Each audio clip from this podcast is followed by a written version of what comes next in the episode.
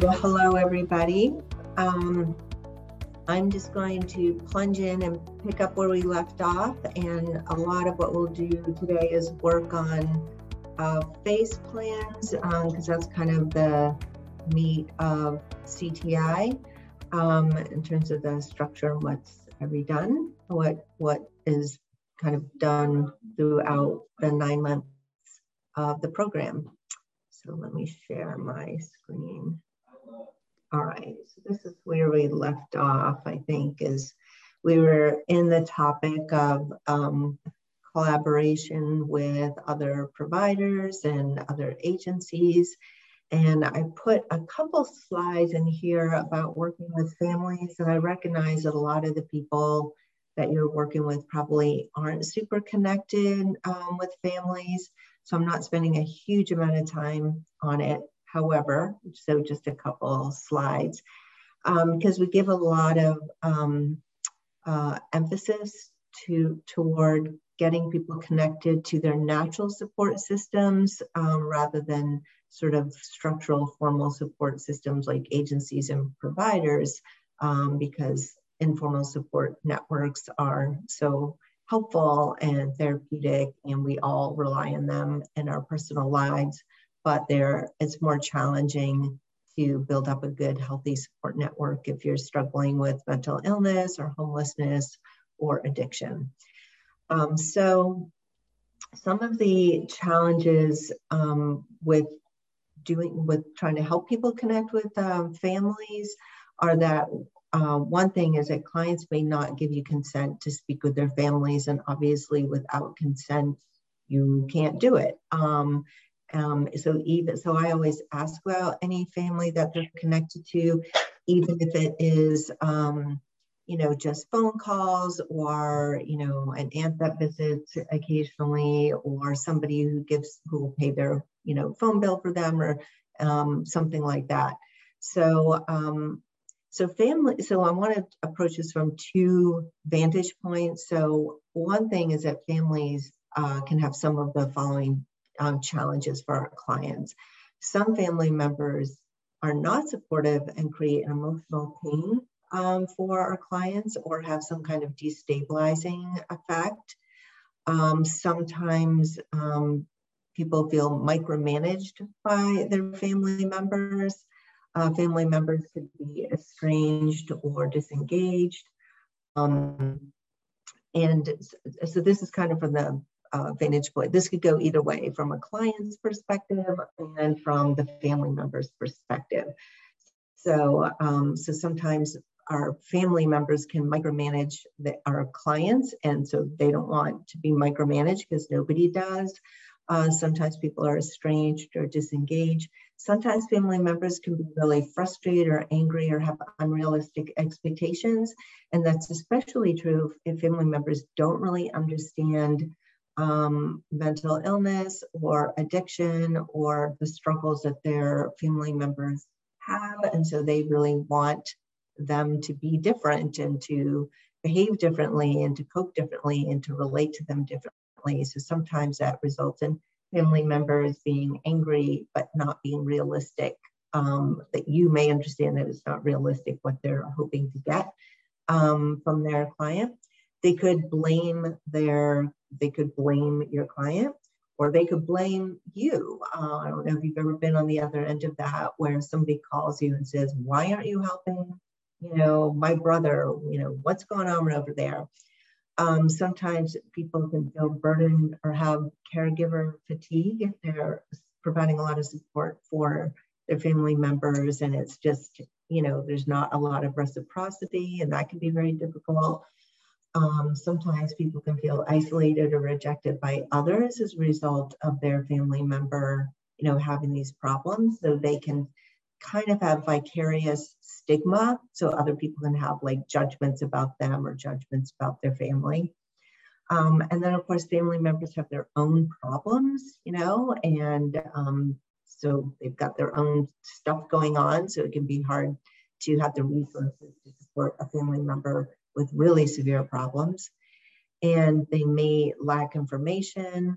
And sometimes I see this, especially with um, par- older parents if they worry about who's going to take care of my son or my daughter after I'm gone. So there's a lot of things that family members are struggling with.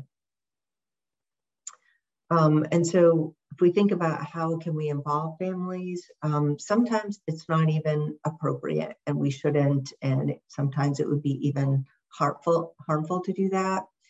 Um, and then I have in here that sometimes we have to be able to take a little heat and not be defensive. And I think that's kind of in all our work. And um, if we're working with this population, we're probably a little bit used to sometimes we're going to have people who are agitated or angry or stressed out and aren't really communicating that in the nicest way possible. So sometimes we have to be able to take a little bit of heat. That doesn't mean we're allowing ourselves to be a doormat or take abuse or anything, but just, you know, if we shut down anytime anybody's like a little angry or irritated at us, we're not going to be able to be as effective as we could be. And that sometimes can be with family members as well, that they may need to sort of vent a little bit and and you know um, and then we can sort of hang in there. We can um, have a more collaborative conversation.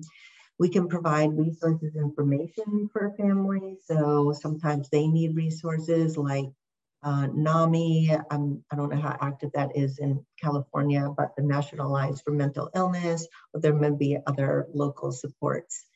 Um, and then if you are providing some support for a family member in the way that they are providing support for, you know, for their, um, for your client, you want to stay focused on that it's about your client, not about their, the family members, so kind of keeping that boundary and role clear. Um, and then there are different issues for parents with mental, uh, parents of people with mental illness um, than there are for the child of a person with mental illness. So I've worked with people who um, have an you know, like a parent or a grandparent who has a severe mental illness with um, and homelessness. And sometimes it's the other way around that there's parents who have children that they're worried about. And when you're working with family members, you want to be careful not to replace family functions. So I've learned this the hard way that as soon as I was involved, all of a sudden somebody's mom says, Oh, I can't provide any transportation. You'll have to do this.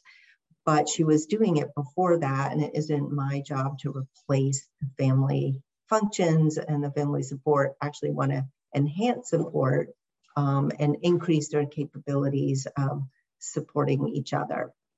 Um, and then, of course, focusing on what family strengths they have. Um, so that's that's a, just a tiny little bit about families. We could do um, a whole like a whole lot more about families, um, but I just wanted to put in a little bit today. But if you've got questions about this, save them and we can come back to it. So now we're going to talk about phase planning.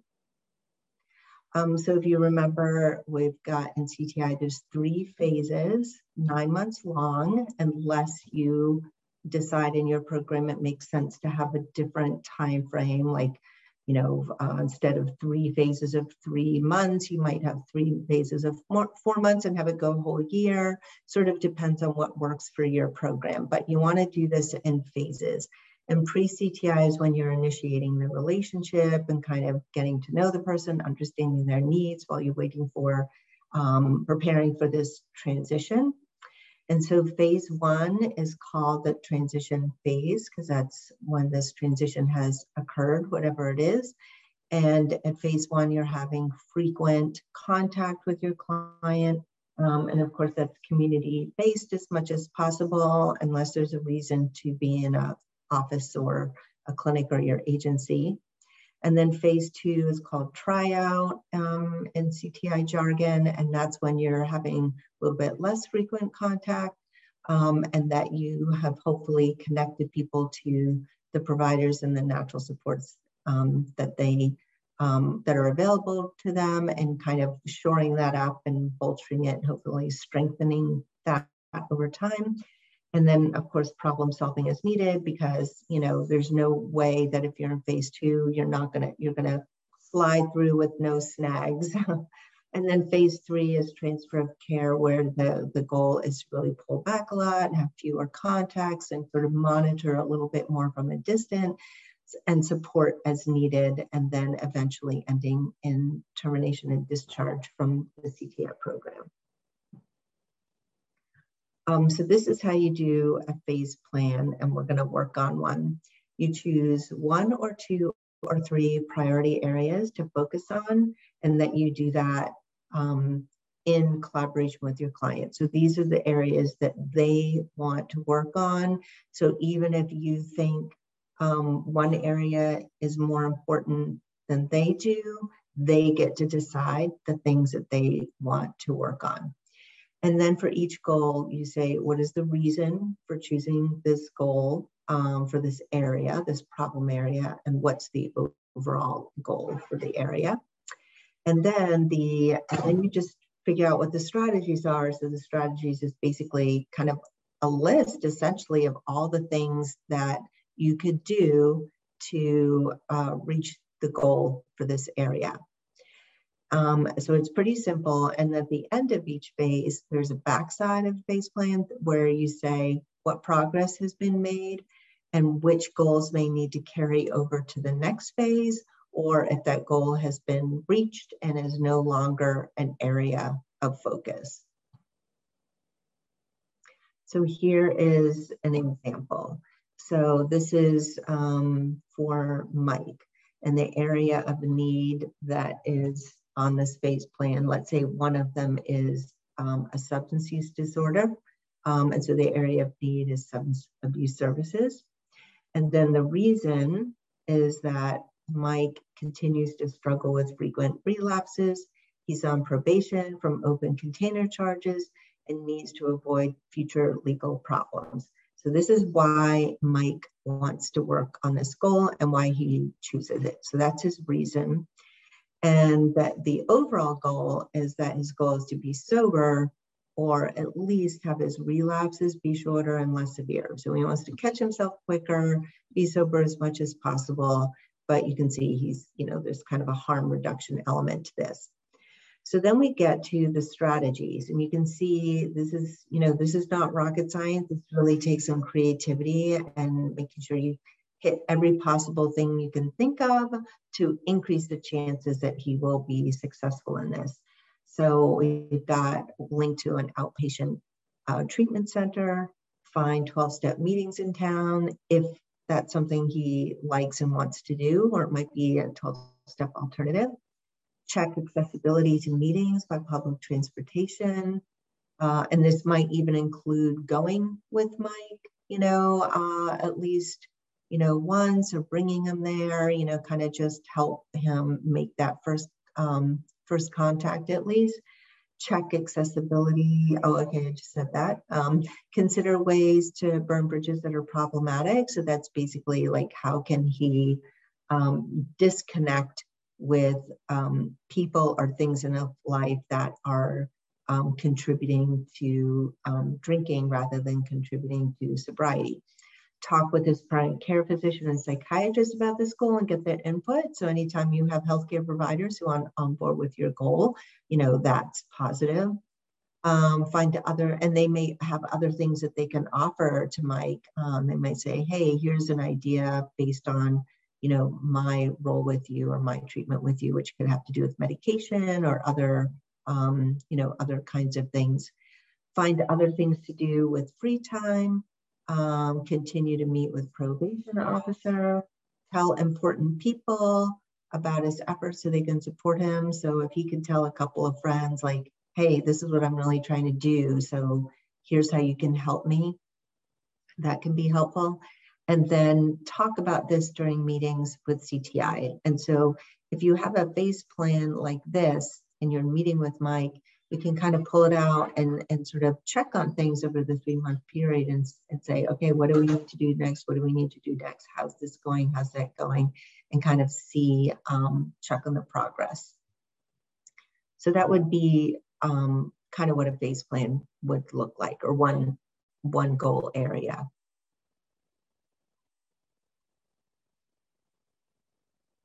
Okay, okay. And then on the back of the phase plan, you fill out the summary. So the summary for Mike could be, let's say three months later, this is the situation. He's linked with an outpatient treatment provider and he likes his counselor. He goes to NA a couple times a week, um, doesn't have a sponsor yet. He started occasionally hanging out with a friend who doesn't use. Uh, his uh, probation officer is happy with his progress, encouraging him. Has blocked calls from dealers. Um, um, he's struggling with boredom, which causes an urge to use and misses hanging out with his friends. Um, and so you can see there's kind of a mixture here. So some things are obviously going really well, and there's other things that are still difficult. And so at the end of phase um, one, then what you might end up saying is, well, this, you know, Mike may say, you know what, I'm good enough with this. I feel like I know what to do and I can do this on my own and I'm feeling good about it. And I don't, you know, want to have that be a thing that we're working on because I've got something else. Or he might say, you know what, I want to keep this as a goal. This is still feeling really, um, you know, sort of tenuous to me. And I really feel like I want to kind of keep this as a goal for myself. Um, so let's see, I'm going to stop sharing for a minute to see if there's any um, questions or comments. And I'm wondering, does this kind of plan um, sort of seem similar um, or different to the kind of plans that you're doing now with people? Um, and maybe, actually, maybe I should, let me just share, let's see if I can share the actual form so you can take a look at um, if I can get this bigger. Um, for some reason, I'm not sure how to get this bigger. Um, yeah, I'm sorry, I can't really get this bigger right now for some reason. but but if you can see at the top, it says pre-CTI, phase one, phase two, phase three. It has the date and the client's name and then you have the date it starts and then you put the date that it ends. And what we did is we had a spreadsheet that had all the, the three month date, the, you know, the phase dates on the spreadsheet so that when we were in our meetings, we could say, hey, Mike's just about at the end of phase one. So what's the new plan or where, you know, are you doing a new plan so that we don't forget where we are um, and then here's the areas of treatment. So you pick one to three areas. So there's psychiatric treatment, substance treatment, daily living skills, resources or benefits, housing problems, money management, finances, problems with support system, system or isolation, uh, and me medical care. So you would just be saying, doing this with the client, sitting side by side with them and saying, this is our plan. And it's, you can notice it's not called a, we don't call it a treatment plan, we just call it a phase plan um, to kind of stay focused on, um, you know, sort of that it's, this isn't really treatment, it's in phases and it's really, what are we doing to connect you to things?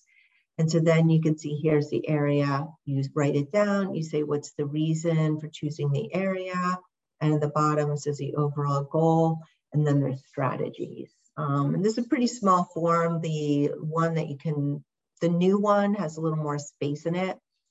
Um, and then there's three and it's, that's it. That's the whole thing. It's on one page because the backside is what you do at the end where you say, you know, at the end of phase one and phase two, where you say, what's the, you know, what are the notes, what are the progress, and is this going to be, is this goal going to be continued or not continued? Um, so I'm curious to hear people find that um, looks better, worse, easier, harder, similar to what you're already doing. Um, because for in North Carolina, that was a new form to use. And it turned out we really liked it because it was um, a low barrier plan compared to other kinds of treatment plans that were more complicated and comprehensive perhaps, but had a little more in the way of just, um, I don't know, like trying to do everything um, and trying to make progress on everything. So you can see this is just like, we're going to focus on just these two things or these three things or even this one thing. And we're going to really just do as much as we can about this only. And so for us, that ended up being a really nice focused way to plan services. Um, so yeah, any any um, kind of reactions or, or comments? I'm not seeing any. So um, so David, maybe at the uh, at the break, I'd be sort of curious to see what plans you all use to see if it looks compatible. Um, because it may be that this isn't possible to use a new kind of document. We were able to use this document and I, I still use it and have found it to be um, very simple. Here's the other thing I like about this plan, and this has more to do with um, sort of linking and supporting and connecting people, because what you'll you'll notice on there is there's not, it's more about what we're doing to support the client and the ways that they want to do things. And it doesn't have a lot of things about, um, it, it's not, it's more heavy on what we're going to offer and support and not so heavy on, you know, all the benchmarks of what he's going to do. Like it doesn't say, you know, Mike at the end of, you know, three months we'll, you know, have achieved this amount of sobriety and gone to this many meetings. We're not trying to sort of determine what the outcome is. We're trying to provide the kinds of supports um, and linking things, uh, linking people to things that will support them in the efforts that um, that they care about. So it's a little more service oriented than treatment and outcome oriented. So there's nothing in there about stages of change or anything like that, even though we know that, but we're not trying to get people to be in a different stage of change. We're just working with them where they are, which I think makes the plan a lot more um, user friendly and practical. David, do you have any comments before I move on? No, I don't. I um I would be interested in knowing about what treatment plans are being used. I actually don't. Um, I, I don't mm-hmm. have those forms available, and okay. you know, I'm sure they might be different between FSP and maybe some of our homeless outreach providers that might be on the call as well. So, mm-hmm. um, but yeah, really great, really great question. If anyone has any feedback, that would be that would be really helpful. Yeah, I've seen a lot of different kinds of um, plans, so I'm always curious to see. So DMH treatment plan, is that Department of Mental Health treatment plans? Is that what DMH is? Okay, yeah. So, well, I'd be curious to see these. It might be um, interesting to contrast and compare. Um, so, well, let's, so the next thing we're gonna do is uh, work on some phase plans. Um, and since we've been working on this um, this Linda case, we're gonna, we're gonna use her. Um, all right, so remember Linda, probably everybody remembers Linda at this point. So Linda, um, I'll, maybe I can send out the case again, but Linda's the one who was living in a tent and with bipolar disorder and health problems with the cat and no benefits and having a difficult time kind of getting her basic needs met, um, who is, you know, uh, got connections, some of them helpful, some of them unhelpful in the homeless community. So the phase plan we're going to be working on is that Linda has obtained, house, so she's gotten benefits and she's gotten uh, a housing voucher. So she's going to be moving hopefully soon, you know, getting, signing the lease, getting, you know, doing all the stuff. And so um, we're going to be assuming that we're going to do it, be doing a phase plan related to the transition of Linda moving into new housing. So let's get some ideas about, and let's just do this in the chat function and then we'll get into small groups and do um, an actual phase plan. So, but first of all, let's think about what are the various um, ideas that people have about what would be the most important thing if we're just going to use one or two or three.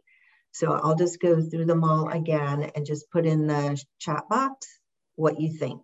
Um, so there's housing, there is um, substance use, um, right, uh, finances and money management. Um, and so sometimes what happens is you kind of know some of the things that have to, um, that need to be um, done and figuring out what category to put it into. There's substance use, psychiatric treatment, medical care, housing, financial management, um, benefits. I think that was it. so let's see what ideas are coming up here. Okay. So budget to maintain housing, so that would be under finances.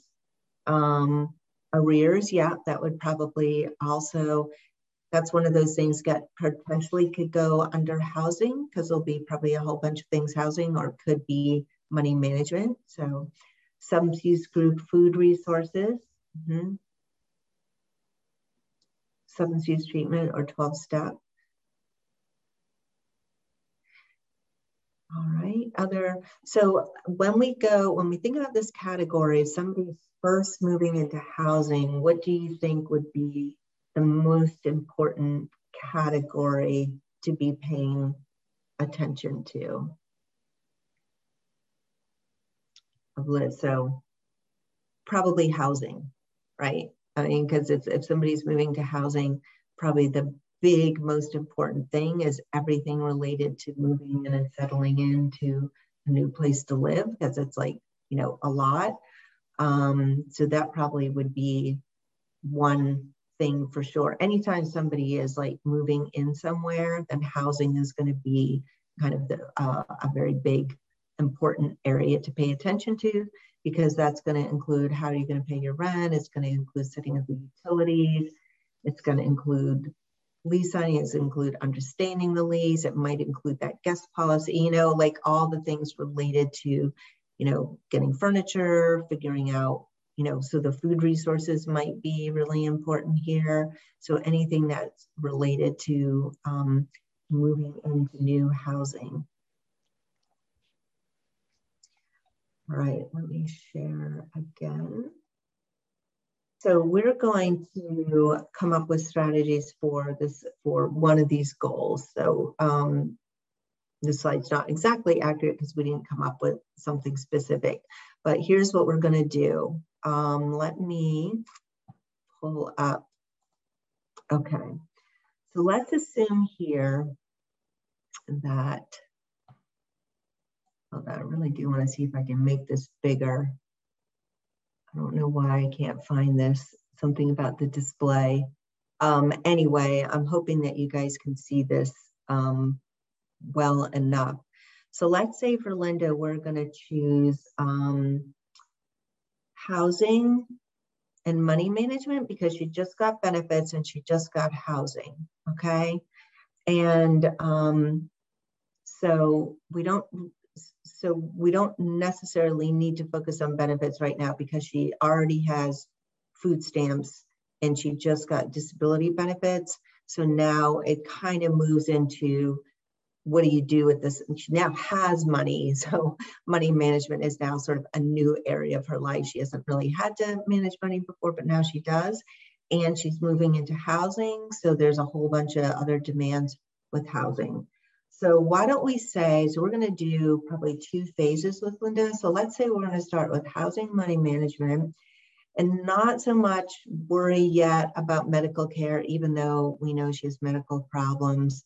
Um, and maybe not worry quite so much yet about you know other kinds of treatment um, because she's let's just say she's saying you know let me get settled in first i don't really want to go see you know a doctor yet i don't really want to go see this i just want to move into my new place and i want to have my cat and you know i want to i i want to pay my own bills and i want to like settle in i can't wait to get some furniture and decorate okay so why don't we get into groups and um, let's see. Um, so why don't we do those two areas?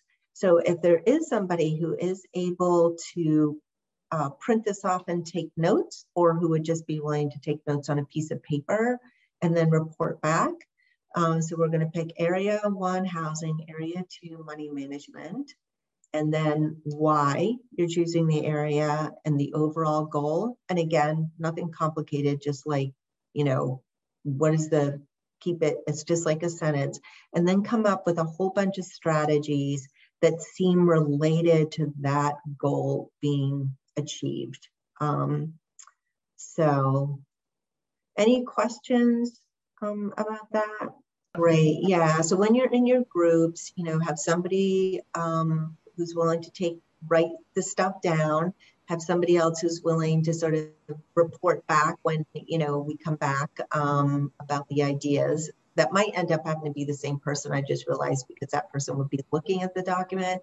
And then everybody just kind of brainstorm ideas. And again you know it's it's um there's not since it's brainstorming it doesn't have to be a perfect idea. It just has to be an idea that seems you know related and that it's not getting into another category that is um, not related to the goal or not something that Linda, you know, isn't interested in yet. And so if something comes up like that, you can always make a note, sort of like note for future, you know what I mean? And that might be another thing that you're doing um, when you're really working with people. You're thinking, boy, one, you know, down the road, I hope we can work on this other thing because I can see how it's important.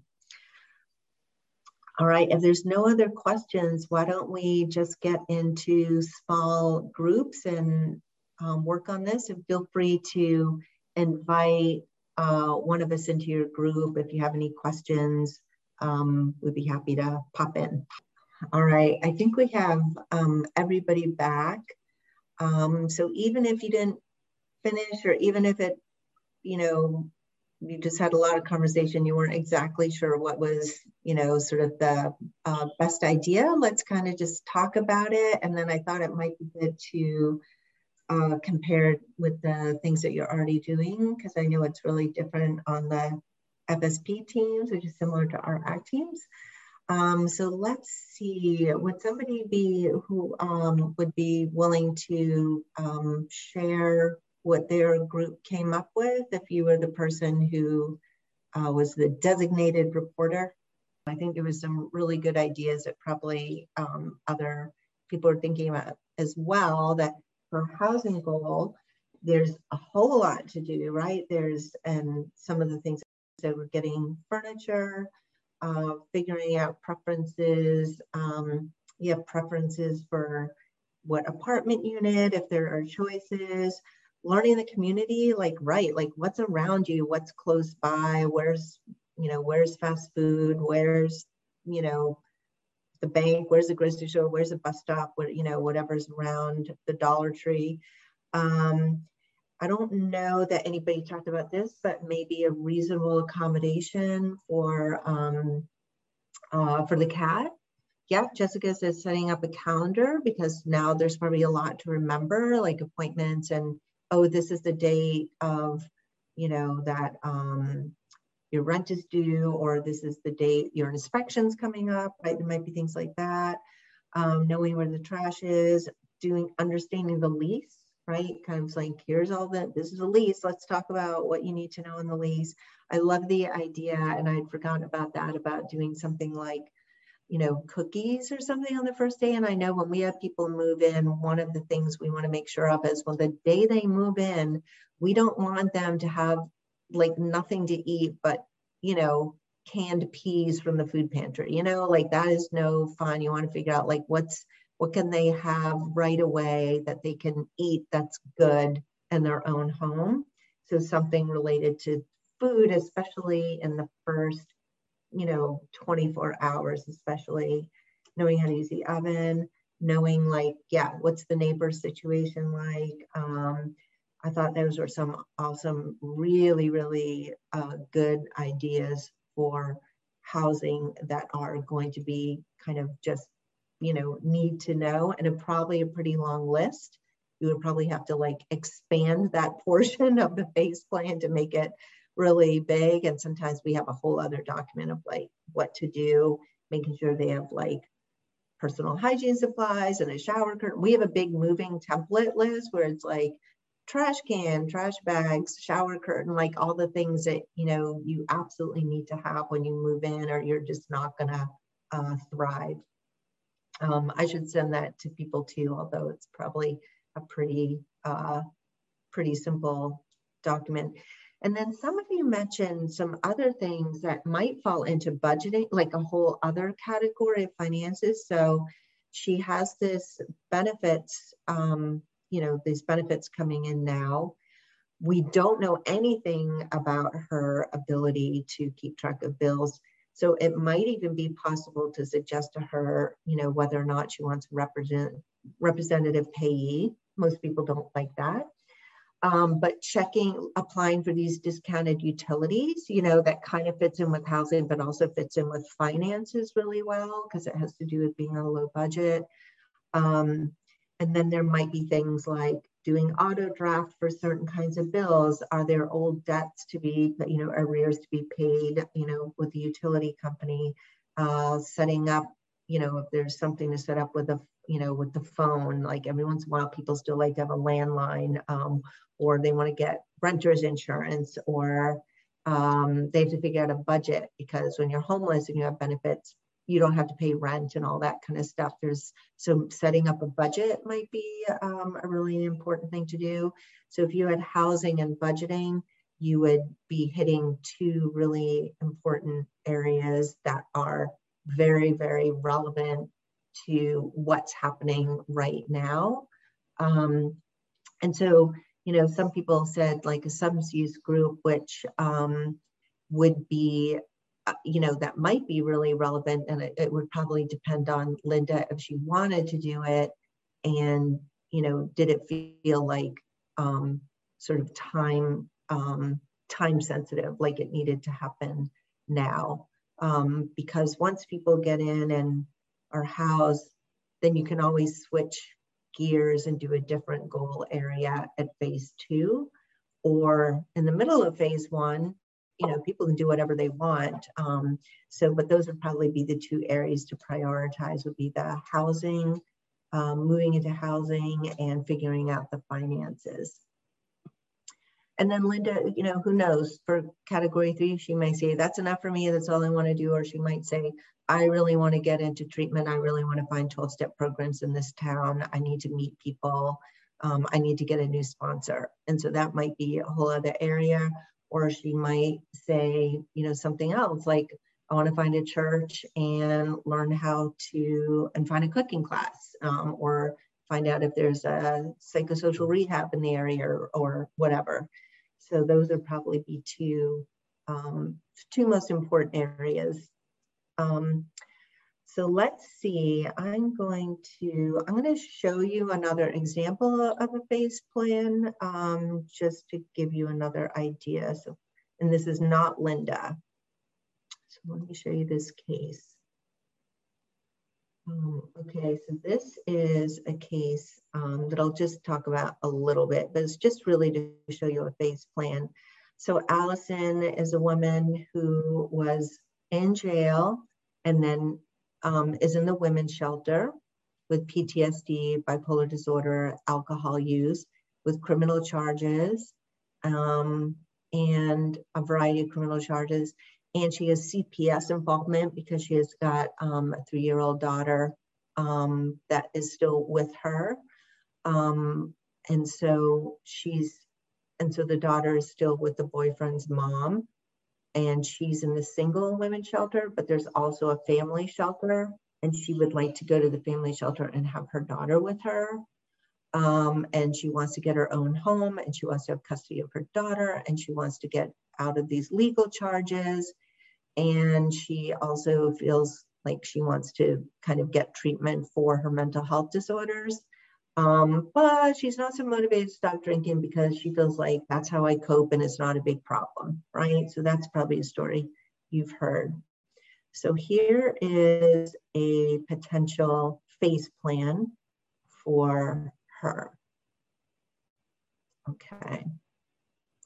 So here we go. So she's chose, um, hope we have substance use treatment on there. That's probably a mistake based on the case. But legal and housing crisis. So this is, you know, a little bit different than Linda's. So for legal, um, you know, for the legal area, um, this was, Allison really wanted to work on this because she wants to comply with all the court orders because it relates to custody and also with getting off probation. So strategies might be to meet with a probation officer so that the probation officer could say, hey, she's connected to this program and they're supporting her and I can call them if I have a question and, you know, we're gonna support her in doing well on probation. Um, finding out all the requirements making sure to attend all the court dates. So what I do sometimes, I don't know if you all do this, is if my clients have important dates coming up, like intakes for mental health treatment or court dates or something like that, I will put it on my calendar as well because I tend to work with population that doesn't keep very good track of all their dates and giving them reminders the day before or keep talking to them about it is important um, finding out who the public defender is, and contact the CP, the Child Protective Services worker to keep them informed about the legal status. So that would be a way to support Allison in this legal area, even though you know the CTI team might have nothing to do really with this legal problem that she has. We would be trying to support her and just knowing everything she knows, doing everything she's supposed to be doing um, to help her improve her legal standing because she cares about doing that. And so the next area would be housing, and she's choosing this because she's homeless and is living in a shelter. So there, she might apply for housing, uh, get on any kind of wait list. Um, so you can see we've got several things on there. Ensure that she has all the contact information to follow up because sometimes what happens is if you your phone number changes or your then if you come up on a wait list they might not be able to reach you. So that might be you know something that you do. Uh, collaborating like i always like to meet with shelter staff to say hey i'm working with her. If there's any you know issues that come up i'm here to support her. We want her to be successful here um, because it's really frustrating when you have somebody at the shelter and then all of a sudden you get a call from the shelter saying, yeah, they had 10 warnings and now they're discharged. They're, they had to leave at noon this morning. Um, and so if you can help people have good standing at the shelter so that they can be there then sometimes what that means is you need to collaborate and find out how are they doing? Are they having any warnings? What are they for? Or that's how it you know may be different in your shelter system but whatever are the things they have to do. Um, and then talking with a child protective service worker to find out if she can work to having her daughter live with her at the family shelter. So that's another way to support her and that the goal is to stay in the shelter and until she's able to find permanent housing where she can live with her daughter. But with somebody with those kinds of pro- the problems that she have, it might be difficult for her to to do that. So even though she doesn't have housing, you can still work on a housing goal if it's important. Um, you know, kind of given where she is. And then substance use treatment, I know this doesn't match the case, uh, but this could be um, uh, let's see, connecting with a provider, going to meetings, getting a sponsor, doing anything that, that might, uh, you know, um, look like finding a substance use treatment program or residential program, really just whatever she wants. And then you would just be a supportive person and talking about like, how are you doing with this and do you want to do it? Um, I mean, do you want to sort of talk about your recovery and, um, you know, how can I support you? Um, not that we're telling people what to do, but we're offering ourselves as, as support. So that's kind of what phase plans look like. Um, so it's um, 15 minutes past 10, if I'm calculating that right. So why don't we take a, a break and come back at 10.30 and then we'll talk a little bit more about this and move on to our next thing. Well, let's see. I am back. Maybe we can see if if you are back and could just give me a thumbs up emoji, I'd appreciate it just so I can, or put your face on, yeah, anything. just so I have a little feedback from the universe. Thank you.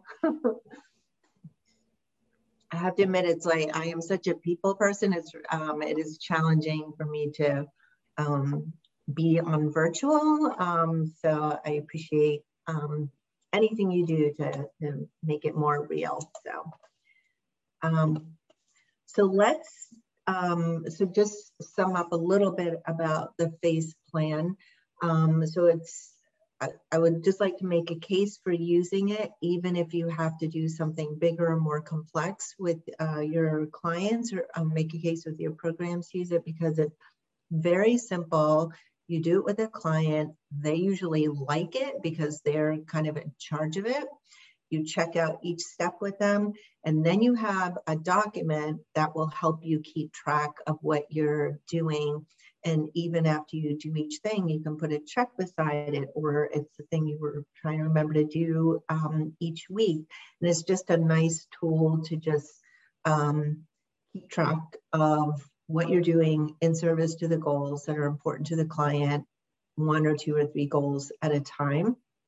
Um, and so having used this tool for a while, um, I've had pretty good success with it. Um, so I don't know if anybody else has any thoughts about whether they feel like it would fit into their work or would not fit into the work. I think it can even work with street outreach, even if you don't have phases or transitions because it would still allow you to focus on one thing at a time um, and and not miss anything. You know, like sometimes what happens, you can say, well, I know this person needs help with their benefits, but if you don't write down all the possible things that you need to do, um, then things can fall through the cracks, or you can forget them, or your client forget them, or you know you think oh shoot you know that was i thought this other person was doing that and actually i'm supposed to be doing that or they said they would do it but i never asked them if they did it you know there's all that kind of stuff that can happen. Um, so any other comments on the plan or questions about it? Okay. So let me see what's next because I might change things around a little bit. Um, so let's see here.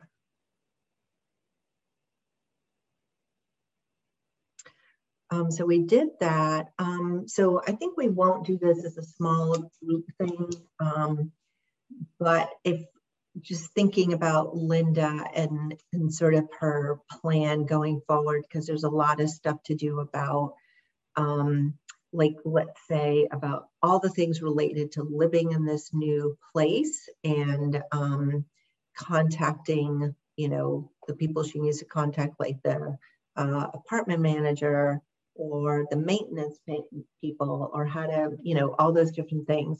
So part of what we're trying to do is helping people build their own skills and one way that we can do this is to sort of give people a lot of information that will allow them to do things more independently on their own.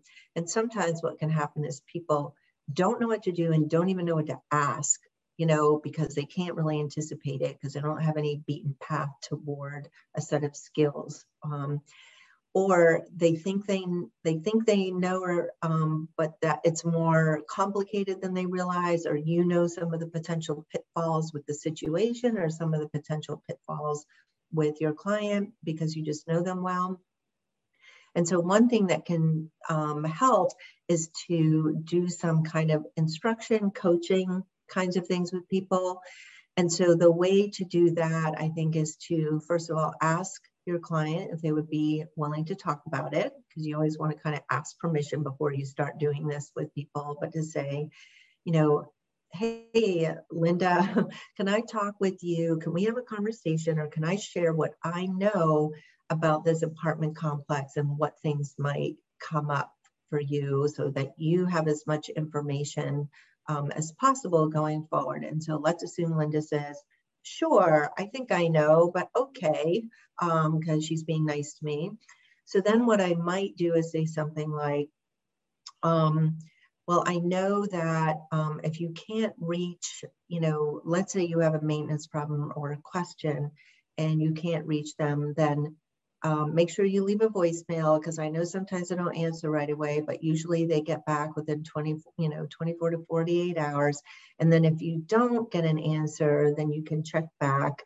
And also, you know, this is the thing to know about, you know, the quiet hours around here, or, you know, so you can kind of provide some information about whatever, how to, you know, use the laundry facilities, how, you know, what the quiet hours, you know, are how to get a maintenance request, what is appropriate for a maintenance request.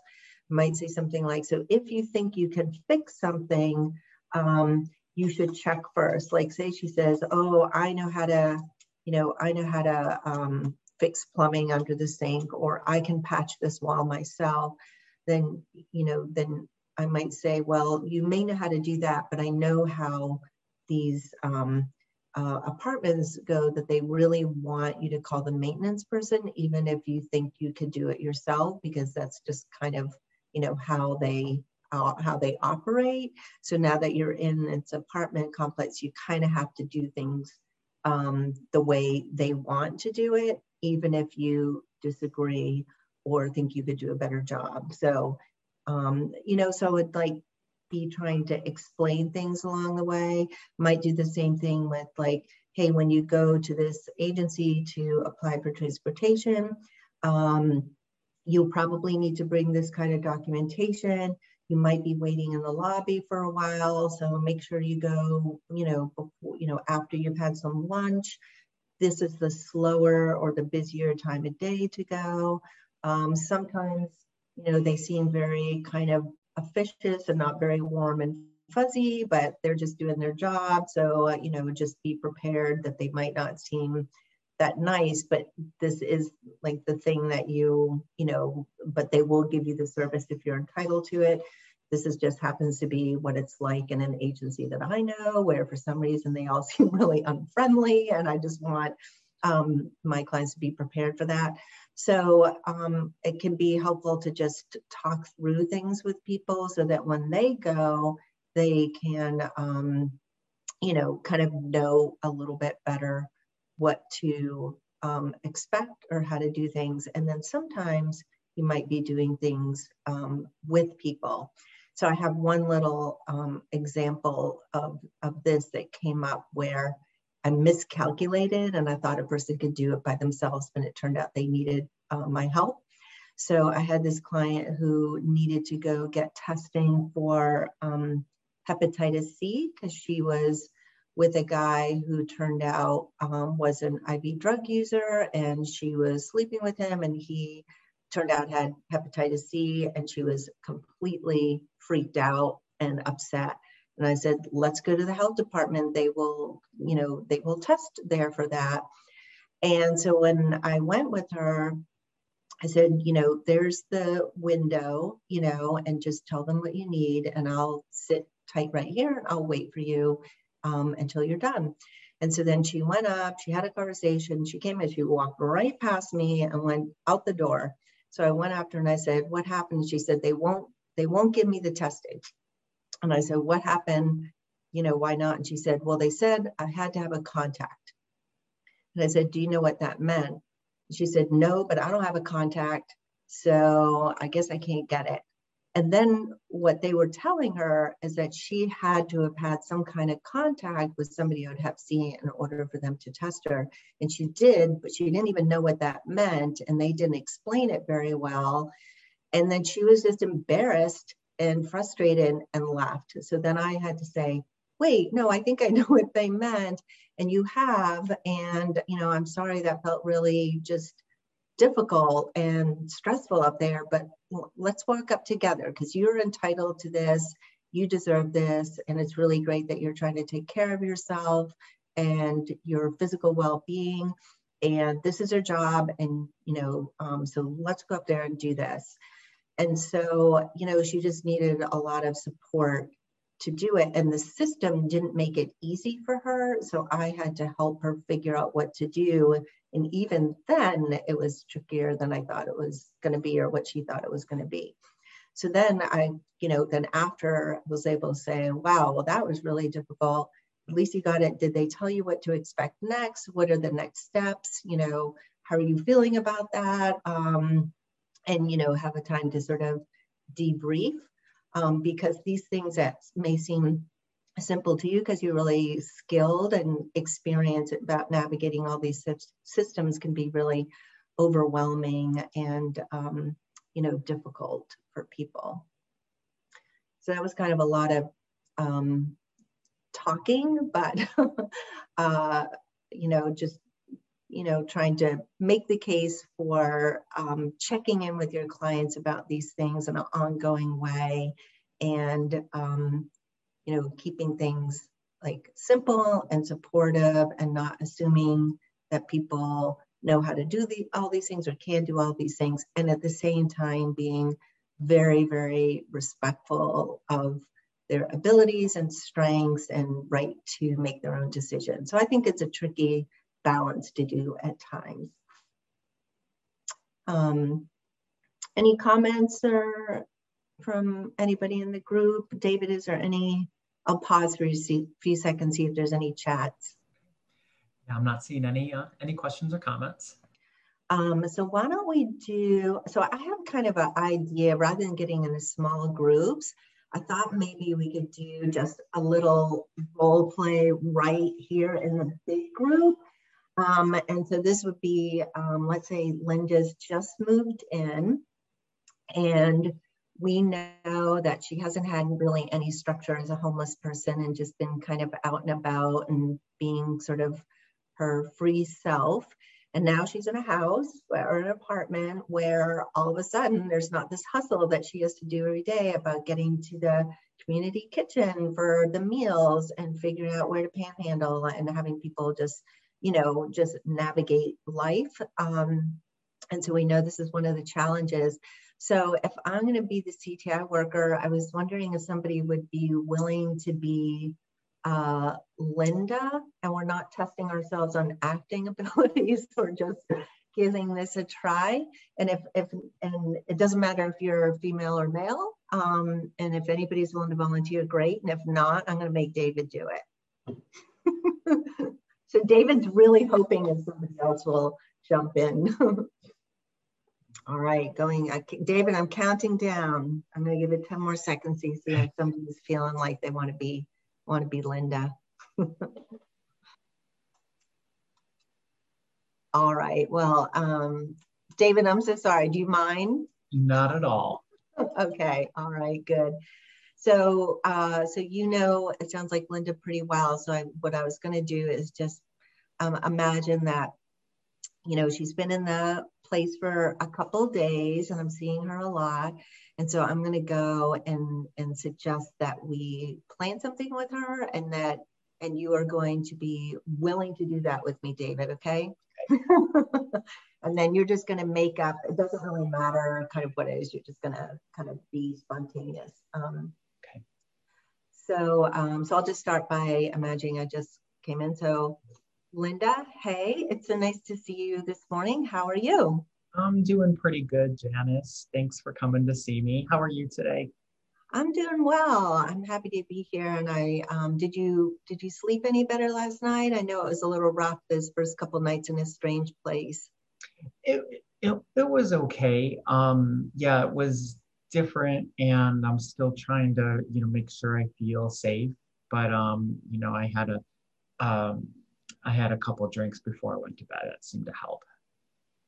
Yeah, yeah, it's a it's a lot. It's really a lot to do with. I'm really impressed actually with how you're doing so far. You know, it's been a lot of upheaval, and I'm really glad you're kind of hanging in with this and hanging in with our team, and and I hope we can keep on um, making this a little easier and a little better as we go along.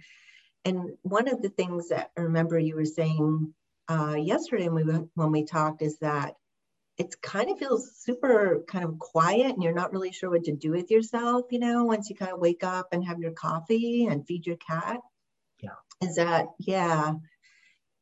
Yeah. So when I was thinking about it, you know, that seemed completely normal to me, you know, because most of us do better when we have like things to do, and especially because you're so used to having such a busy life.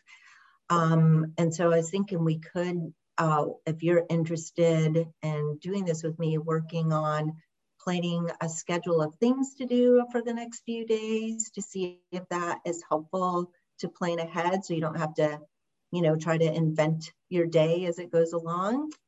Yeah. Does that sound all right? Yeah, that sounds that sounds like a good idea. I I, I have been feeling bored a little bit and I, I don't know exactly what to do with that. So that sounds like a really helpful thing. Okay. All right. Well, why don't we just start, you know, with the next um, couple days and then we'll see how that goes. So, um, so, so let's see. So today is um, Friday. Mm-hmm. So why don't we, you know, at least plan Saturday and Sunday? Um, because and then we'll be talking again. So we've got, you know, morning, afternoon, and evening. Those are kind of the biggest sort of chunks of our day that we have to figure out, you know, what we're doing. Um, so let me ask you first about what time do you tend to wake up and get going?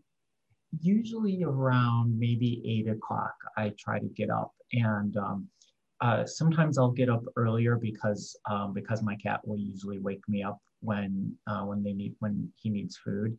Um, but I mm-hmm. I'll, I'll, go back to bed after that most of the time and fall back asleep and then get up around eight.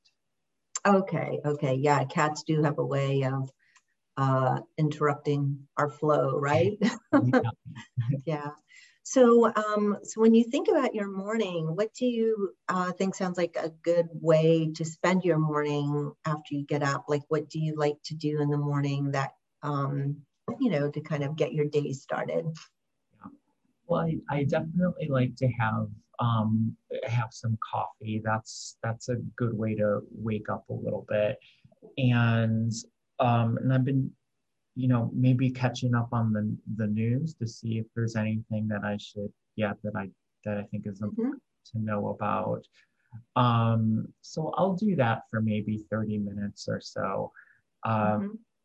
But yeah, I feel like I might be able to do something else in the morning that mm-hmm. I don't know. I, I'm not sure if you have any ideas, but something that might help me to just get the day started and mm-hmm. um, and, and feel a little bit more awake. Sometimes I still feel, even after coffee, a little groggy. Yeah, sure, sure. Well, it sounds like you've got a good start. So you have, you know, getting up, taking care of your cat, having some coffee, watching a little a little news. It sounds like a nice morning ritual. So um, I can throw out some other ideas and see if that, you know, if any of them sound interesting um, to you. Um, so possibly doing something outside or taking a walk before it gets too hot, or um, if there's um, like any errands or anything like that you need to do, um, or hobbies. Yeah, I you know I I wish I had some hobbies. I I don't feel like I have a whole lot. Um, but walking sounds like a, a, a, good idea. I, I haven't really explored much of the neighborhood yet. And mm-hmm. um, yeah, I think that might be helpful for me to uh, take a walk. I, I think maybe 30 minutes for walking in the morning might, mm-hmm. might be okay, doable. Sure. Yeah, we can just, you know, start with something you can build on it. So why don't we say like tomorrow morning you'll experiment with this and see how it goes. So like getting your coffee, taking care of your co- uh, cat, watching a little news, and then maybe taking a walk around the neighborhood, um, and then see see how that feels. Okay. Um, so we don't want to try to be, you know, do, you know, the goal is not to do everything that you have to do in life in the next two days, just kind of start to structure your day. Um, so, so then let's think about the afternoon. Um, I know you were saying that you've been missing a couple of your friends or just having um, time to see people. So I'm wondering if there's anything you could do in the afternoon, or, you know, or in the evening to uh, get your uh, people needs met. You know, be around people in some way. What do you think about that? Yeah, that would be really helpful. I don't know anybody around here yet. So I've been really just keeping to myself, and I, I haven't made any um, any new friends yet. So um, yeah, kind of maybe maybe going to where some of my friends were before to say hi and spend some mm-hmm. time with them might be something that I can do. I think in the afternoon would actually work out okay. Um, mm-hmm. That's when they're typically, you know, they might be available around then. Yeah, well, that sounds nice. I bet they'd be happy to to see you. Are you still welcome to go to the community kitchen for lunch? Um, as far as you know, I don't think you have to be. Mostly people who are homeless go there, but I don't think I think anybody's welcome.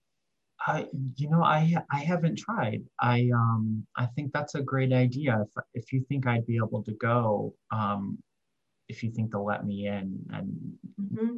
I'm not homeless anymore, so I'm not allowed to get food. I'm almost 100% sure because I sometimes go there myself if I'm getting together with people, and, and that might be a nice way to, you know, probably be good for your food budget and you could see some people and get out. So you want to try that for an experiment, see what that's like, and then maybe do a little visiting? Yeah, I think that would be fun. I, I guess I'm just nervous that that somebody's going to tell me I don't belong or that I shouldn't be there because I because I'm not homeless anymore. Um, sure. But if you think it it would be okay, I could give it a shot. I tell you what I'll do. How about this? I will call um, Shannon who works over there. Um, you know Shannon, okay, mm-hmm. and I'll ask her and make sure um, that it's perfectly okay, and I'll let you know. Okay. Oh, thank you. That would be really helpful. All right. Fantastic. Um, and so let's see in the evening, um, how do you like to spend your time, like sort of around dinner time and in the evening? Well, so far, I mean, all I've done is just watch watch TV at night, and um, mm-hmm. I haven't I haven't done anything else. It's not too bad, but um, yeah, I'm, I I start to feel more lonely sometimes in the evening. Mm-hmm. I've noticed. Mm-hmm. Um, yeah. But perhaps if I, you know, if I got to see some of my friends in the afternoon, I won't feel as lonely in the evening when I mm-hmm. I'm watching TV after I've made some dinner. Yeah. And, you know, actually, a lot of people are watching TV after dinner. So you're kind of, you know, one of many who's kind of chilling out in the evening watching TV. Do you tend to make yourself um, some you know, food in the evening, or what are you doing for dinner now that you've been living on your own? Um, well, so far I've only I've only tried boxed mac and cheese, mm-hmm. and it's come out pretty good. But I'm starting to get a little sick of it. yeah. Um, well, maybe it's time for another um, another menu item. Okay. Do you think? Do you think I would be able to learn how to cook? Yeah, I think so. I tell you what, if you can cook mac and cheese, that is a great building block because a lot of things are just sort of similar. It's, you know, knowing how to use a stove, which you obviously know how to do. And, you know, you could always start um, small by going to the grocery store and seeing what's in that part of the grocery store where mac and cheese is, you know, where there might be like I don't know, Rice-A-Roni, and then you can add, um, go and see if there's something you would like to add to it, like ground beef or rotisserie chickens or, you know, things like that. And as a matter of fact, if you'd like to do a grocery store, you know, kind of just field trip, we could do that sometime. Just go check that out the whole store and see what might be there. Yeah, you know, that would be really helpful because I've just been getting my mac and cheese at the corner store, they have a small little section of just some mm-hmm. little bit of groceries. And um, and I'm just I'm used to going to corner stores to get yeah. food and like the grocery store. It's just I don't I don't know where anything is. And yeah. Oh, and it's so overwhelming. It's so huge. I mean, I've been there a gazillion times, and I still, you know, can't remember where stuff is. So maybe that's something we could do together. Um, but you know, between now and then, maybe you could at least just go see if you can find the mac and cheese and see what else is there. And that might be, you know, something to try. And I wonder, you know, I, I understand that you get lonely in the evening. Have you thought about like just making, doing some texting or calling to people that you know just to have a little bit of contact or? Well, I've been like while I'm watching TV, I've been playing with that that app called TikTok and it makes me laugh. But I don't oh, I don't yeah. connect with anybody on it. I just like to watch yeah. other people's videos. Um, yeah. and I think that why I'm watching TV and yeah makes me feel good. But yeah, still lonely. Yeah, yeah. Well, I tell you what, some of these things just take a little while. And, you know, so one of the things that I hope you can kind of tell yourself is that this, you know, is um, a process and, you know, you're learning and figuring it out along the way. And this seems like a great first step. So, how about if you try this and we get back together and talk about how the schedule went? Okay. Does yeah, that, I, good? that sounds good. I wrote the things down um, so I remember because sometimes I forget. But like morning, watch the news and have my coffee, and then I'll go for a walk and mm-hmm. In the afternoon uh, plan to visit with uh, some of my old friends. And maybe on the way back that's when i could if i'm feeling brave try to go to the grocery store and um, just learn my way around a bit and um, see if there's other stuff in a box that i could cook. Maybe add some ground beef if um, if i'm feeling brave. And then at night um, yeah i'll i'll watch tv still and um, but yeah maybe i could text with somebody or, or send to someone a message to say i you know i miss them or i'm feeling lonely. Yeah. Yeah that that sounds um, that sounds like a really great thing to try. And i wrote it down too. And so what we can do next time we get together you can tell me what worked well and is worth doing more of and and what you didn't like so much and and and figure out something different to try and we'll just keep on talking about it okay that's all right so thank you yeah thank you so much linda uh, so um, I realized I probably shouldn't have kept the slide up that whole time. so um, that was really fun. Thank you, David, for doing that. Uh, um, so that's kind of a way to use that tool. So we talked about the, the schedule, we've talked about the guest policy, we've talked about translating leases, we've talked about how to help people prepare to do things. So yeah, I mean, in the way that it it actually, you know, went with Linda since this is, you know, uh, her name isn't actually Linda, and there's a little things, some things that were different. But basically, what ended up happening is she was um, uh, not as successful as some of the other clients where it's easier. She was eventually successful, but it took a long time because she ran out of money and then she realized she had to have a payee and she was so upset with herself for running out of money and then she got like a speeding ticket in another town, and we had to sort of try to, you know, get forgiveness on court costs.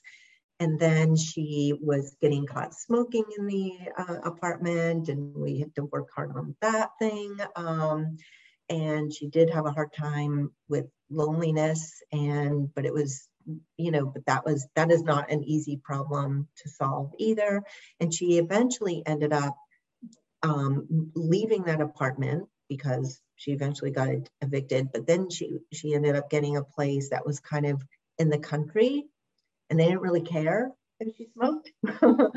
and she, even though there were some things about it that were, you know, harder, you know, actually it worked out really well for her. And so finding the right situation where it didn't matter if her cats scooted out the door and it didn't matter if she smoked um, ended up being something that was more sustainable for her. So sometimes, you know, sometimes it's like a, you're not going to put a square peg in a round hole, and you have to figure out like what's gonna what's gonna work. And sometimes it just takes a while. And one of the things with CTI, it sounds similar a little bit to your program, is that when I'm doing those things with her, I'm not thinking about myself as being like, I'm here for the long foreseeable future to help with help with all these things i'm thinking about what can i do right now to kind of help build your skills and your connections. And I'm also paying attention to how much more help are you going to need going down the road so that I can connect you to the appropriate level of support now that I can see what's going to be easy for you and what's going to be hard for you. Because I've also had people move into housing and they're like, boom, they're great. They're on top of it. It's just like, you know, housing first shining example, you know, and then sometimes it's, and it's hard to predict sometimes. So, well, thank you. So let's, I'm going to keep going through our slideshow here. Um, so let's see. So we're going to talk a little bit about how to um, get to the end of CTI. So we're trying to sort of follow the CTI model all the way through. So at the so when you're thinking about ending in nine months, it seems like a really long time.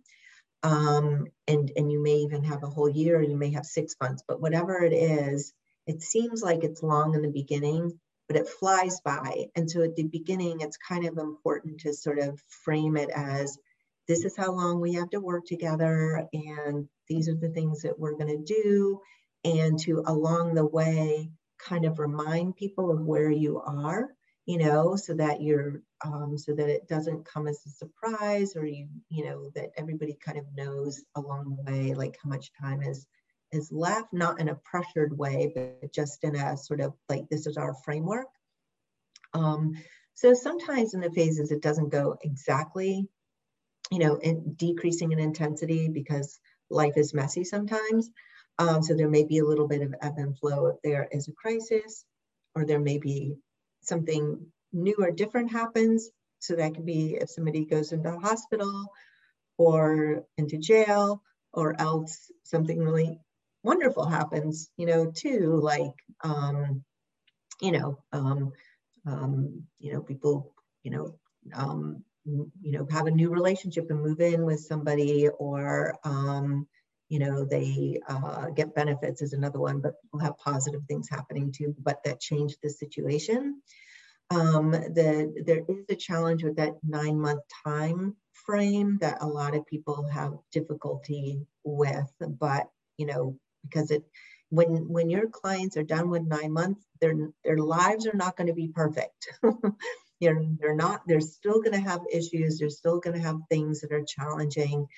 But so the goal isn't to get to the end of nine months and have everything be great or perfect.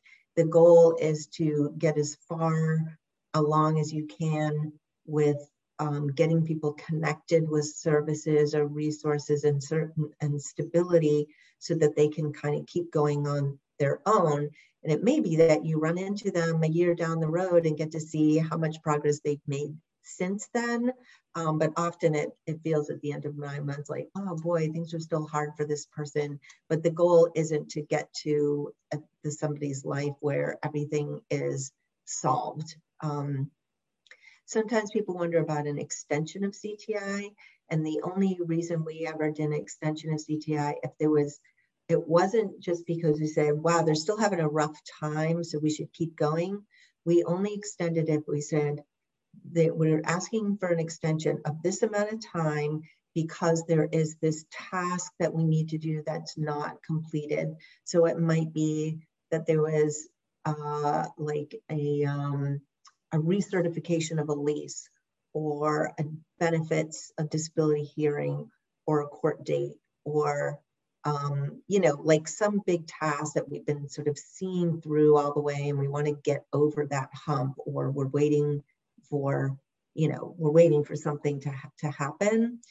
Um, and so, so it's, it's not really a great idea to just extend it just because you feel like they still need you, because um, that may always feel true. Um, so the, the tricky part in, you know, coming to the end of services, and this is probably not just true of CTI, but anything that's time limited, is to make sure that you're completing all the work in the phases. So that's sort of like moving along, um, you know, not getting too, um, you know, sort of not pausing for long periods of time or just letting things fade into the background, but keep going. um, making sure that the transition to whatever other services are going to be in place is is um, planned for, and knowing that you know you won't solve everything, but you've got people set up to get the support they need going forward. So now I'm going to move into talking about the CTI team and structure and roles. So these are the different roles in CTI. So we have a CTI worker who's kind of out there um, doing things with people out in the community. And then you have a supervisory role. So you need to have somebody supporting the team and who has sort of responsibility for how the team is doing sort of at large. And then you need to have somebody doing coordination functions. So this in CTI is called the field coordinator. Um, but you just have to have somebody doing that job, even if there's uh, not one designated person to do it. But these are the these are the role functions that need to be in place. And so in, in a CTI team, the CTI worker um, role is, is this. So there's, this is not, it's a team approach in that you have a CTI team and that you have a caseload in your team. However, unlike something like an ACT team and maybe the same for your FSP teams, um, there's just one CTI worker for each client. So each each person has their own caseload. And so that's um, different than um, other teams, but that's a CTI model. Um, and that the CTI worker is building and maintaining this relationship, understanding their needs, doing the phase planning and doing all the work involved in the phase plan, all that linking, addressing goals, addressing problem areas, all that. So that's kind of what a CTI worker is doing with their, with their caseload. Lots of collaborating, uh, lots of problem solving, and then adding new goals at each phase and, and sort of measuring sort of success at the, um, at the previous goals. The field coordinator role is to set up some kind of system of communication within the team, and especially if assistance is needed. Because, you know, just because you have your own caseload doesn't mean you're never going to need help from somebody else for coverage or something like that. And if there's like a moving day or there's, you know, something like that, you're going to probably want to have um, everybody's um, assistance or whoever's available so we certainly did that on our team. If like somebody was going to be moving into housing, we would all block up our calendars for that day because that's a big deal. Or, you know, occasionally we would go, I don't recommend this as an ongoing project, but that occasionally we would do an eviction rescue by going in and helping people clean, you know, their apartments. If that was sort of why they got referred, referred as they were about to get evicted. And we might do kind of a big sort of effort at rescuing so that we could start with a sort of a clean slate, no pun intended, to help them, um, you know, do a better job going forward to not get evicted. Um, so field work coordinator can plan for coverage, um, for following up on what's happened in team meetings, to you know, making sure that uh, everybody's communicating um, also feel somebody probably needs to monitor things like documentation and progress notes and all that kind of stuff.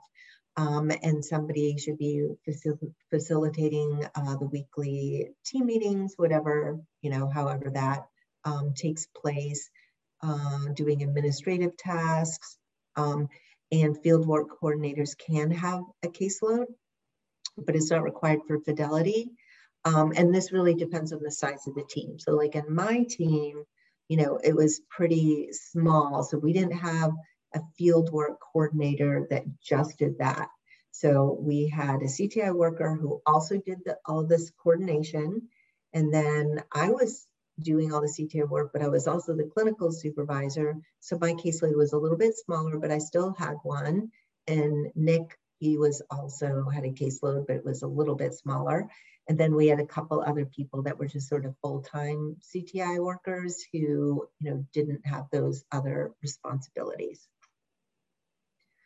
Um, and then the clinical supervisor role is, is in the CTI models to be a licensed professional providing some clinical perspective, objectivity, helping to identify high priority clients or needs, assist in risk assessment and safety issues.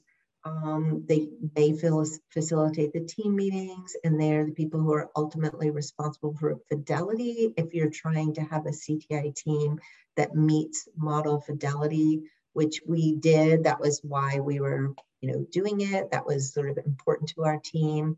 Um, so we did that. Um, and also clinical supervisor can just be uh, can be full-time, but also it's possible to have a clinical supervisor who just does that um, and doesn't have a caseload.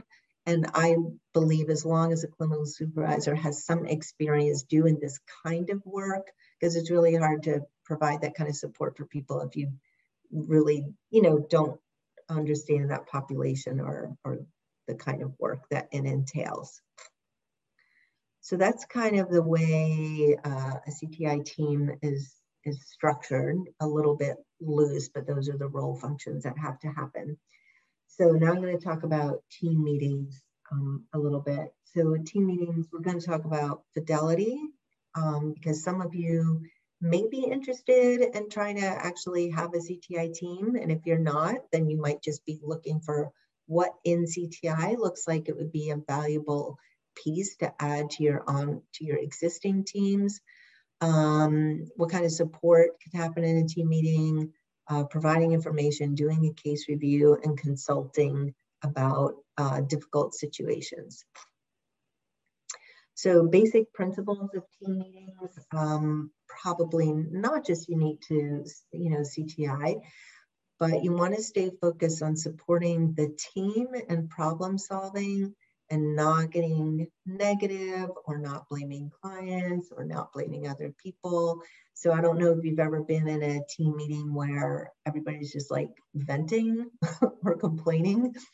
Um, so sometimes you got to do that a little bit. You know, we all need that moment of saying, oh my gosh, you wouldn't even believe what happened this week. I can't, you know, this was, you know, whatever. Like we all can have a little bit of that, but uh, mostly what you want to then do is shift into problem solving in a kind of proactive, creative way, and that the serving clients effectively is the primary goal.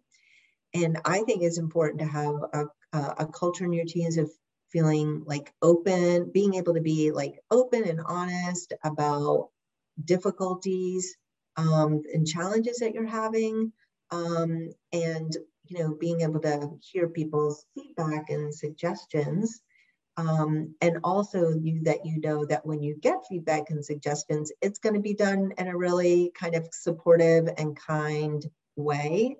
Um, because who wants to be open and honest about something that's hard if somebody's just going to tell you what you're doing wrong or act like you're, you know, don't know what you're doing. Um, so, you know, this kind of work is really difficult. It's really easy to get discouraged. It's really easy to feel stuck or not know what to do.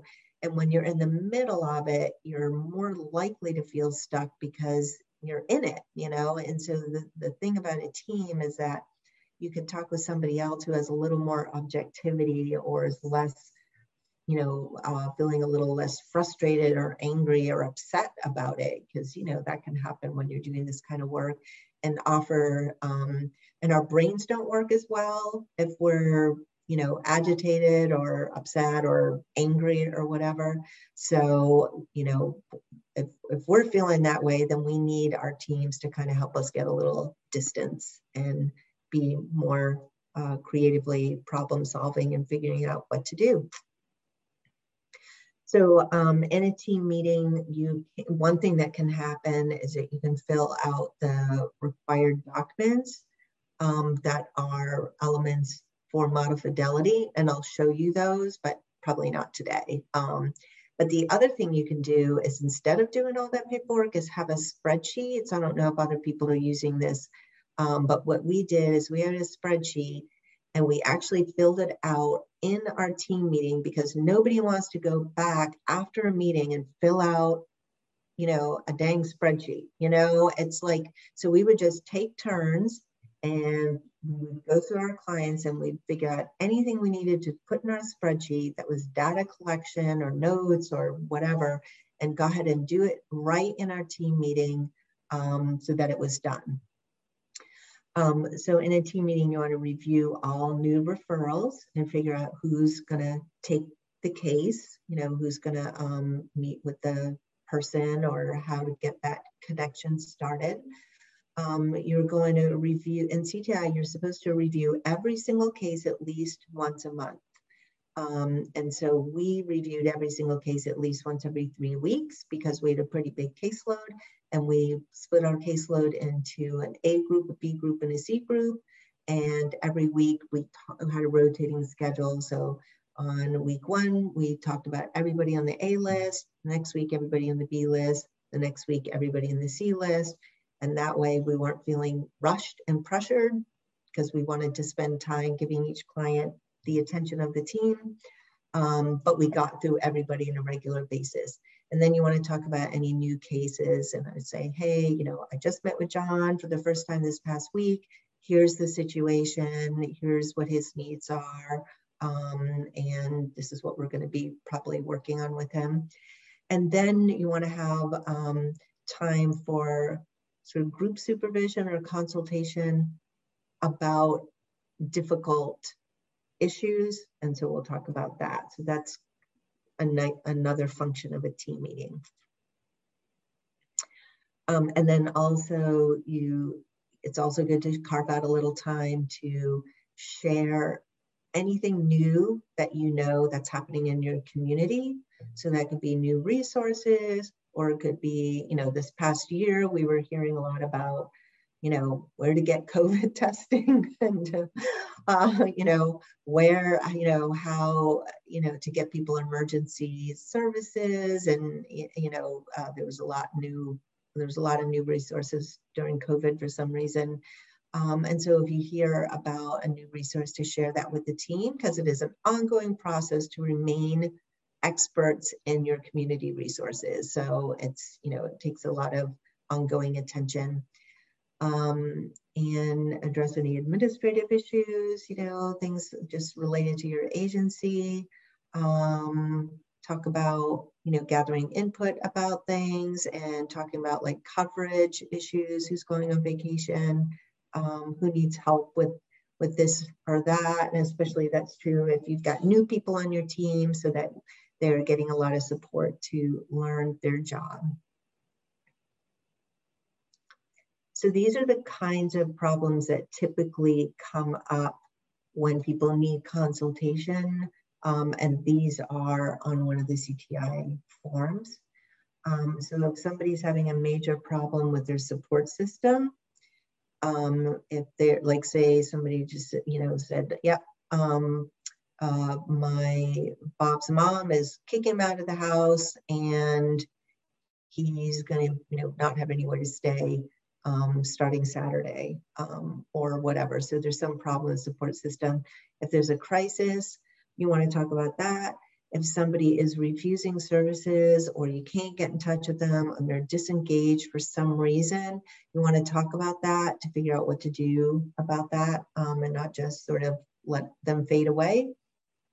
There's some significant event, a big change of some kind, if you need to plan for a new phase or a new set of goals, obviously you want to share good news because um, you know and then if there's an upcoming discharge you want to sort of talk with the team about you know okay this discharge is coming up um, what are all the things we need to do before that time?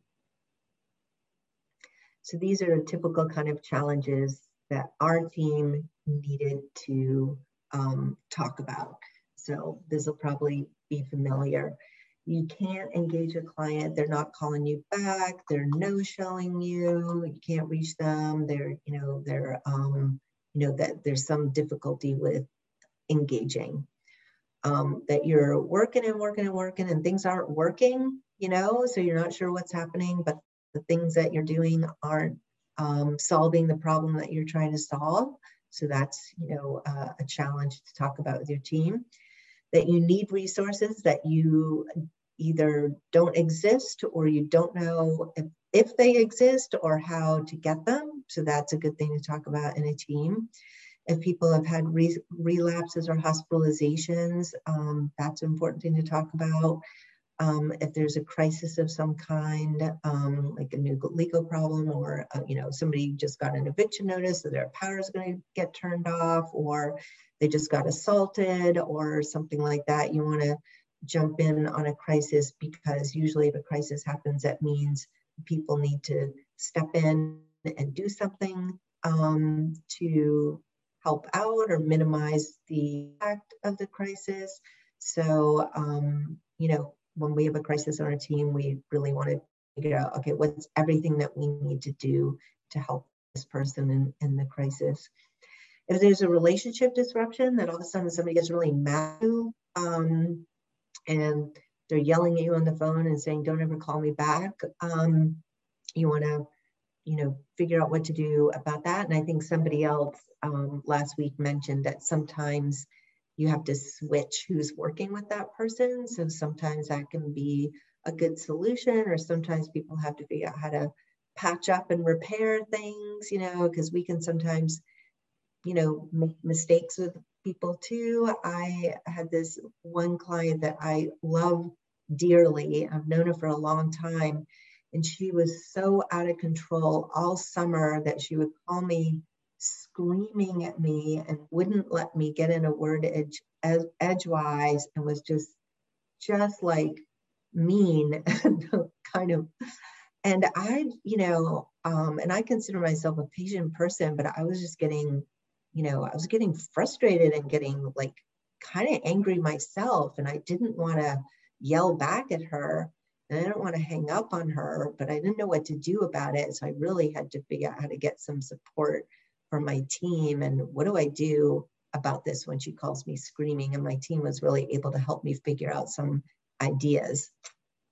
Um, sometimes there's so many problems you can't figure out what to do first and it's just kind of confusing and overwhelming. So that can be a good reason to talk with your team.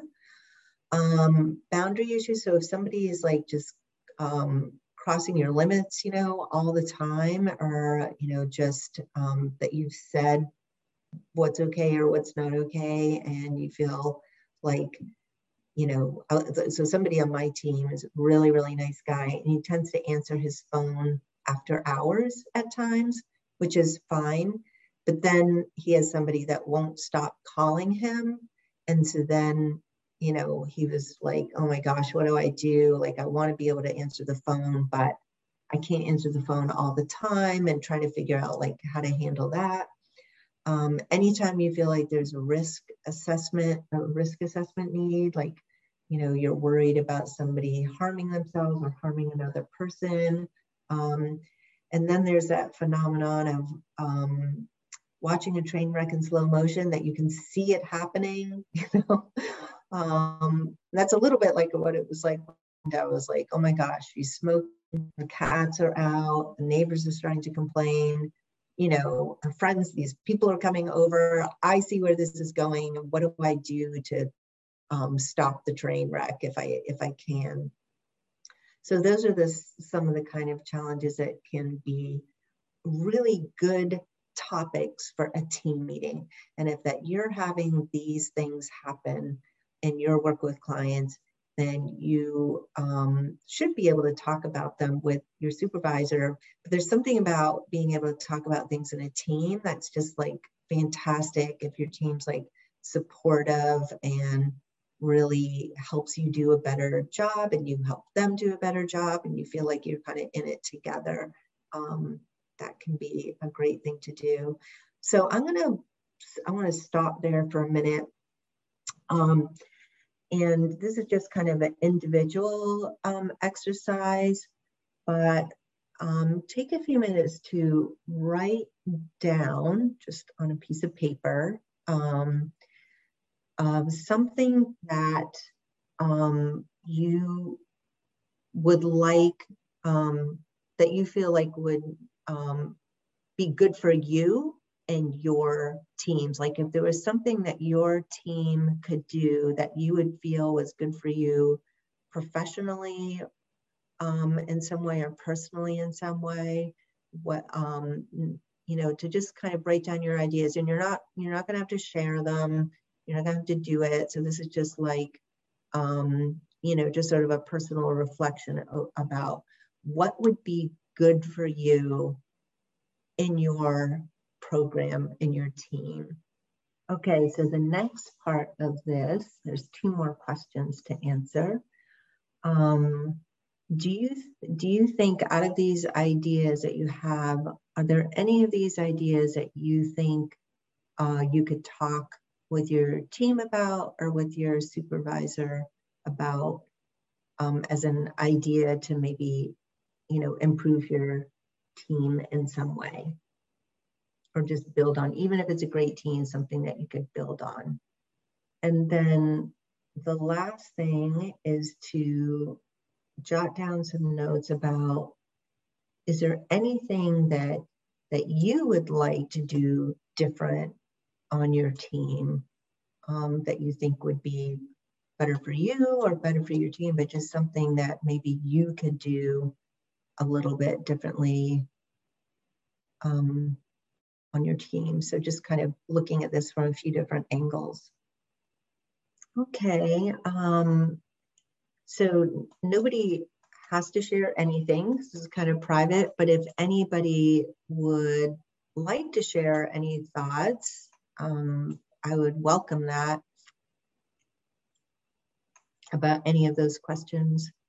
You wrote that you'd like more frequent meetings with people on the team so we could be on the same page because things tend to change quickly. So more frequent meetings, yeah and you and you feel like you could maybe ask for for some things great yeah i i really relate to that because um, the latest program i have we realized we had to meet twice a week um, we don't really love meetings but we we really needed to would love to have specialists um, embedded in the team yeah that would be that would be really great i don't know what all those acronyms are, unfortunately.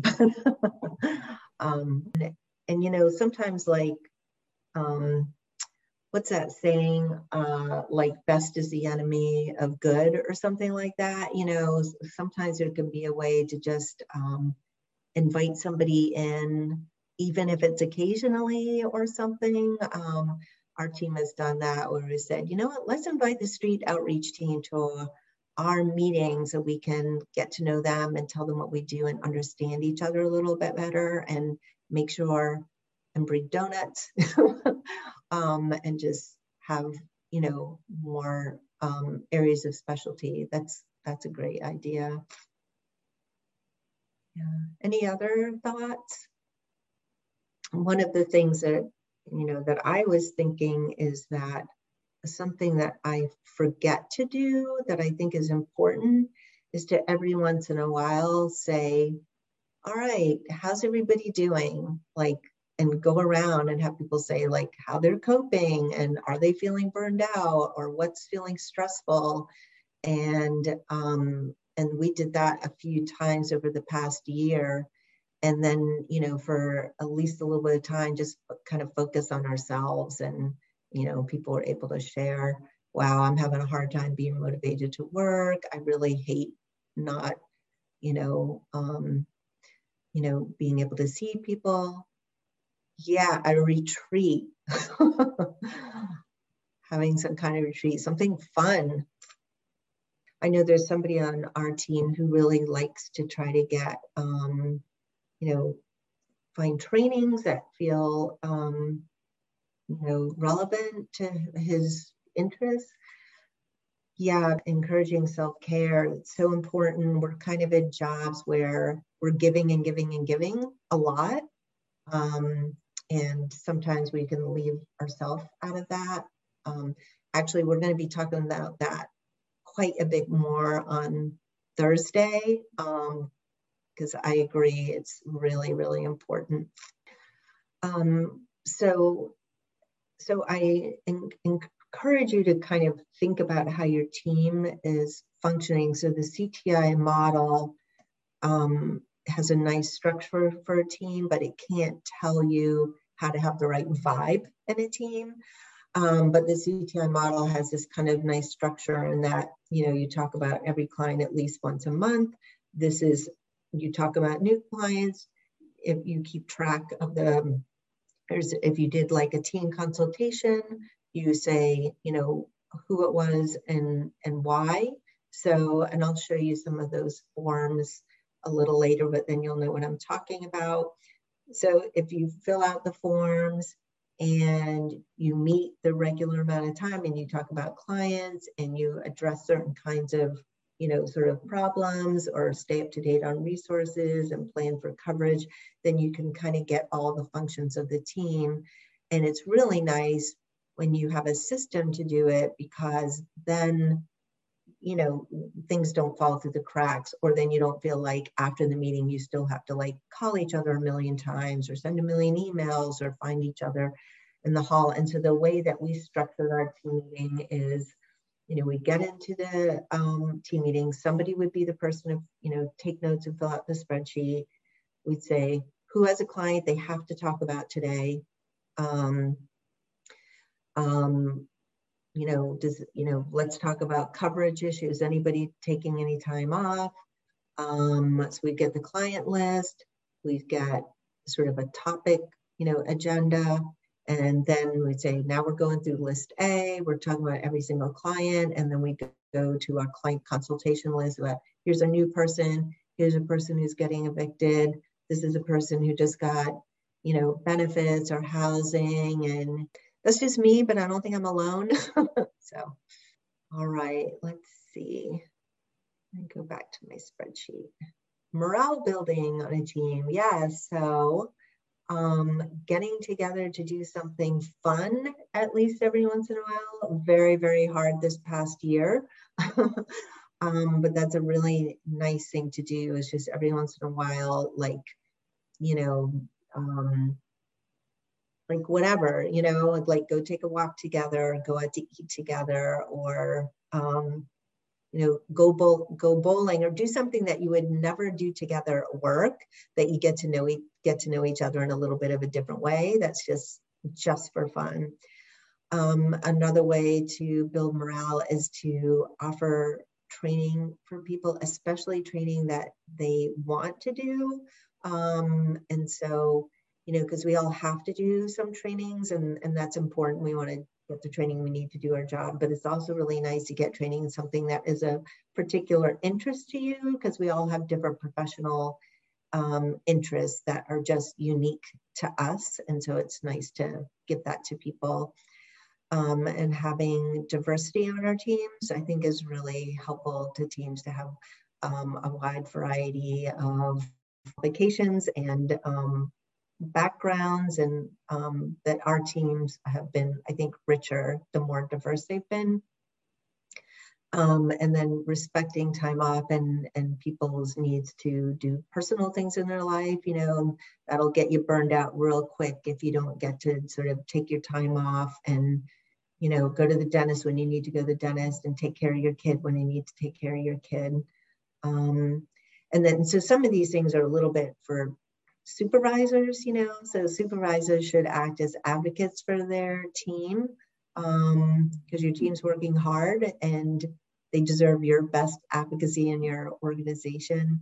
And also another thing I think is good for morale is when there's communication um, within an agency. So if you're kind of, you know, one of these people that's, you know, out in the community working and you're not in a lot of meetings with sort of the administrative staff or whatever, it really sucks to feel like you're the last person to find out about something that's news, you know, or like so and so resigned or there's a new person hired at the at the front desk or this whole new policy came into place and you have no idea because nobody told nobody told you.